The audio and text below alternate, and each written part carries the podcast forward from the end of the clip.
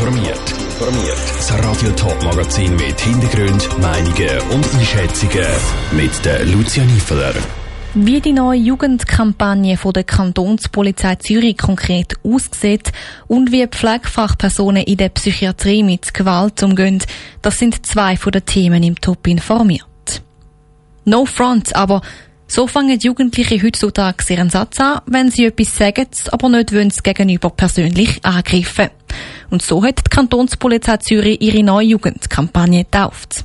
Mit der Webseite nofront punkt c h wird die Polizei die Jugendlichen über verschiedene Themen rund um die Jugendkriminalität aufklären. Wie die Kampagne genau aussieht, im Beitrag von Janine Gut. Die Kantonspolizei Zürich hat die neue Jugendkampagne gestartet, weil der Jahresbericht zwanzig zwanzig von der polizeilichen Kriminalstatistik einen Anstieg von der Jugendkriminalität zeigt. An der Berufsmesse Zürich versuchen sie jetzt, Jugendliche auf die neue Webseite aufmerksam zu machen, sagt Carmen Surber, Mediensprecherin von der Kapo Zürich. Das Kernstück von dieser Kampagne bildet eine Internetseite, wo diverse Themenfelder beleuchtet, wo sich Jugendliche damit auseinandersetzen und einen Bezug haben zu der Polizeiarbeit. Das Ziel ist es so, Jugendlichen unkomplizierte Art und Weise verschiedene Thematiken und Problematiken aufzuzeigen und sie für die auch zu sensibilisieren. Die Webseite ist möglichst jugendfreundlich gestaltet. Es sind Themen wie Waffen, Sexting, Graffiti, aber auch E-Trottinette auf den Webseiten aufgeschaltet. Mit Hashtags kommen die Jugendlichen zu den verschiedenen Themenbereichen, sagt sie weiter. Ihnen werden eben auch nützliche Informationen zu den rechtlichen Bestimmungen vermittelt und mögliche Konsequenzen von Straftaten aufgezeigt. Die Jugendlichen können sich bei Bedarf auch an Beratungsstellen oder eben an die Polizei wenden. Die Beratungs- und Anlaufstellen sind auch auf den Webseiten aufgeschaltet. Es ist wichtig, besser mit Jungen zu kommunizieren und sie über Straftaten aufzuklären.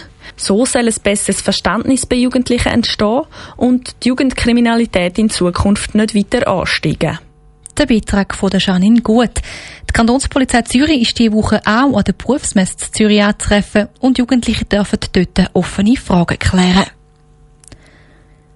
Es sind happige Zahlen, die eine Studie von der Universität Basel ans Licht gebracht hat. Fast jede dritte Pflegefachperson auf der stationären Psychiatrie ist schon mal Opfer von schwerer Gewalt geworden. Darunter verbale, physische und sexuelle Übergriffe. Die Forschenden fordern neue Strategien gegen die sogenannte Patientengewalt. Aber was für Möglichkeiten haben Pflegende aktuell? Lara Pecorino hat nachgefragt. Das Forschungsteam hat über tausend Pflegerinnen und Pfleger auf stationären Psychiatrien der Deutschschweiz befragt. Über siebzig Prozent geben an, schon mal verbale Gewalt erlebt zu haben. Knapp dreissig Prozent haben auch von körperlicher Gewalt berichtet.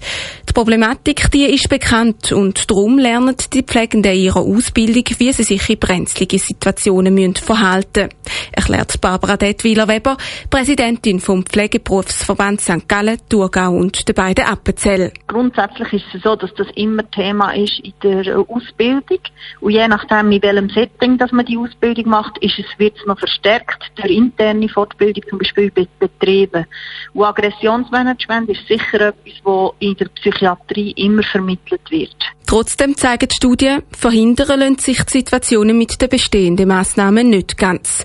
Wenn es zum Angriff kommt, haben Betroffene unterschiedliche Möglichkeiten, sich Hilfe zu holen, sagt Birgit Klein von der Universität Zürich. In den meisten Fällen gibt es in den Institutionen ein Care-Team, die sich solchen ja, heiklen, schwierigen Situationen annehmen und den individuellen Pflegenden dann auch helfen können und dort zum Beispiel Gespräche anbieten und dann noch weitere Informationen und gegebenenfalls auch eine Behandlung. Es gibt also Schutzstrategien, Stellen für Betroffene und unterschiedliche Training zum Pflegenden schützen.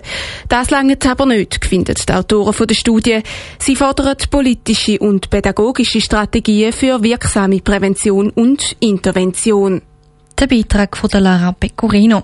siebzig Prozent der Befragten sind Frauen. Sie haben zum Zeitpunkt der Befragung in dreizehn Psychiatriekliniken in der Deutschschweiz gearbeitet. Die Studie zeigt auch, dass junge Frauen besonders häufig Opfer von verbaler oder sexueller Gewalt geworden sind. Die Entwicklung der Corona-Pandemie zeigt aktuell in die falsche Richtung. Das ist der Tenor bei den Experten vom Bund an der Medienkonferenz am Nachmittag gewesen. Die steigenden Fallzahlen und der Anstieg bei den Spitaleinweisungen machen den Experten Sorgen. Was könnte auf die Schweiz zukommen? Im Beitrag von der Cosette Espinosa.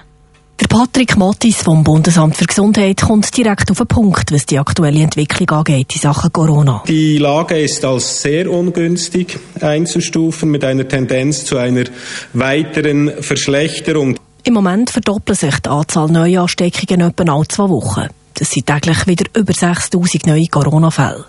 Dabei gibt es Unterschiede in den Kantonen, erklärt der Patrick Mathys weiter. Das Infektionsgeschehen bleibt in der Zentral- und Ostschweiz am höchsten. Die Inzidenzen haben in allen Alterskategorien deutlich zugenommen. Am stärksten zirkuliert das Virus nach wie vor in den jungen Alterskategorien, vor allem in den zehn- bis neunzehnjährigen. Hier ist die Inzidenz fast doppelt so hoch wie in den nachfolgenden Altersgruppen. Und es gibt auch deutlich mehr Menschen, die ins Spital müssen. Der Bund geht davon aus, dass sich auch diese Zahlen, ähnlich wie die Infektionszahlen, in zwei Wochen verdoppeln. Die Tanja Stadler, Präsidentin der wissenschaftlichen Taskforce, warnt mit Blick auf unsere Nachbarländer. Vor drei Wochen hatte Österreich die gleiche Inzidenz wie die Schweiz heute. Das heißt, die Schweiz könnte Mitte Dezember an einem ähnlichen Punkt stehen wie Österreich heute. Österreich ist der Schweiz epidemiologisch drei Wochen voraus. Bei der Spitalbelastung sind es rund fünf Wochen. Welche Massnahmen das nötig sind, damit die Pandemie wieder eingedämmt werden kann, das ist eigentlich klar. Zurück zum Verhalten, das alle schon kennen, betont der Patrick Mathys. Wenn wir es wirklich auf das absolut Wesentliche reduzieren, das sind die einzigen beiden Dinge, die Sie eigentlich machen können. Möglichst wenig Kontakte, da wo Kontakte stattfinden, dass die möglichst sicher, heißt möglichst risikoarm stattfinden, und das Zertifikat trägt dazu bei. Im Moment scheint es nicht so zu sein, dass es absolut ausreicht. Wie gesagt, wir werden unser Verhalten wieder anpassen müssen. Kommen gleich allenfalls wieder Verschärfungen der Massnahmen auf nationaler Ebene? Schon morgen könnte es Antworten dazu geben nach der Bundesratssitzung.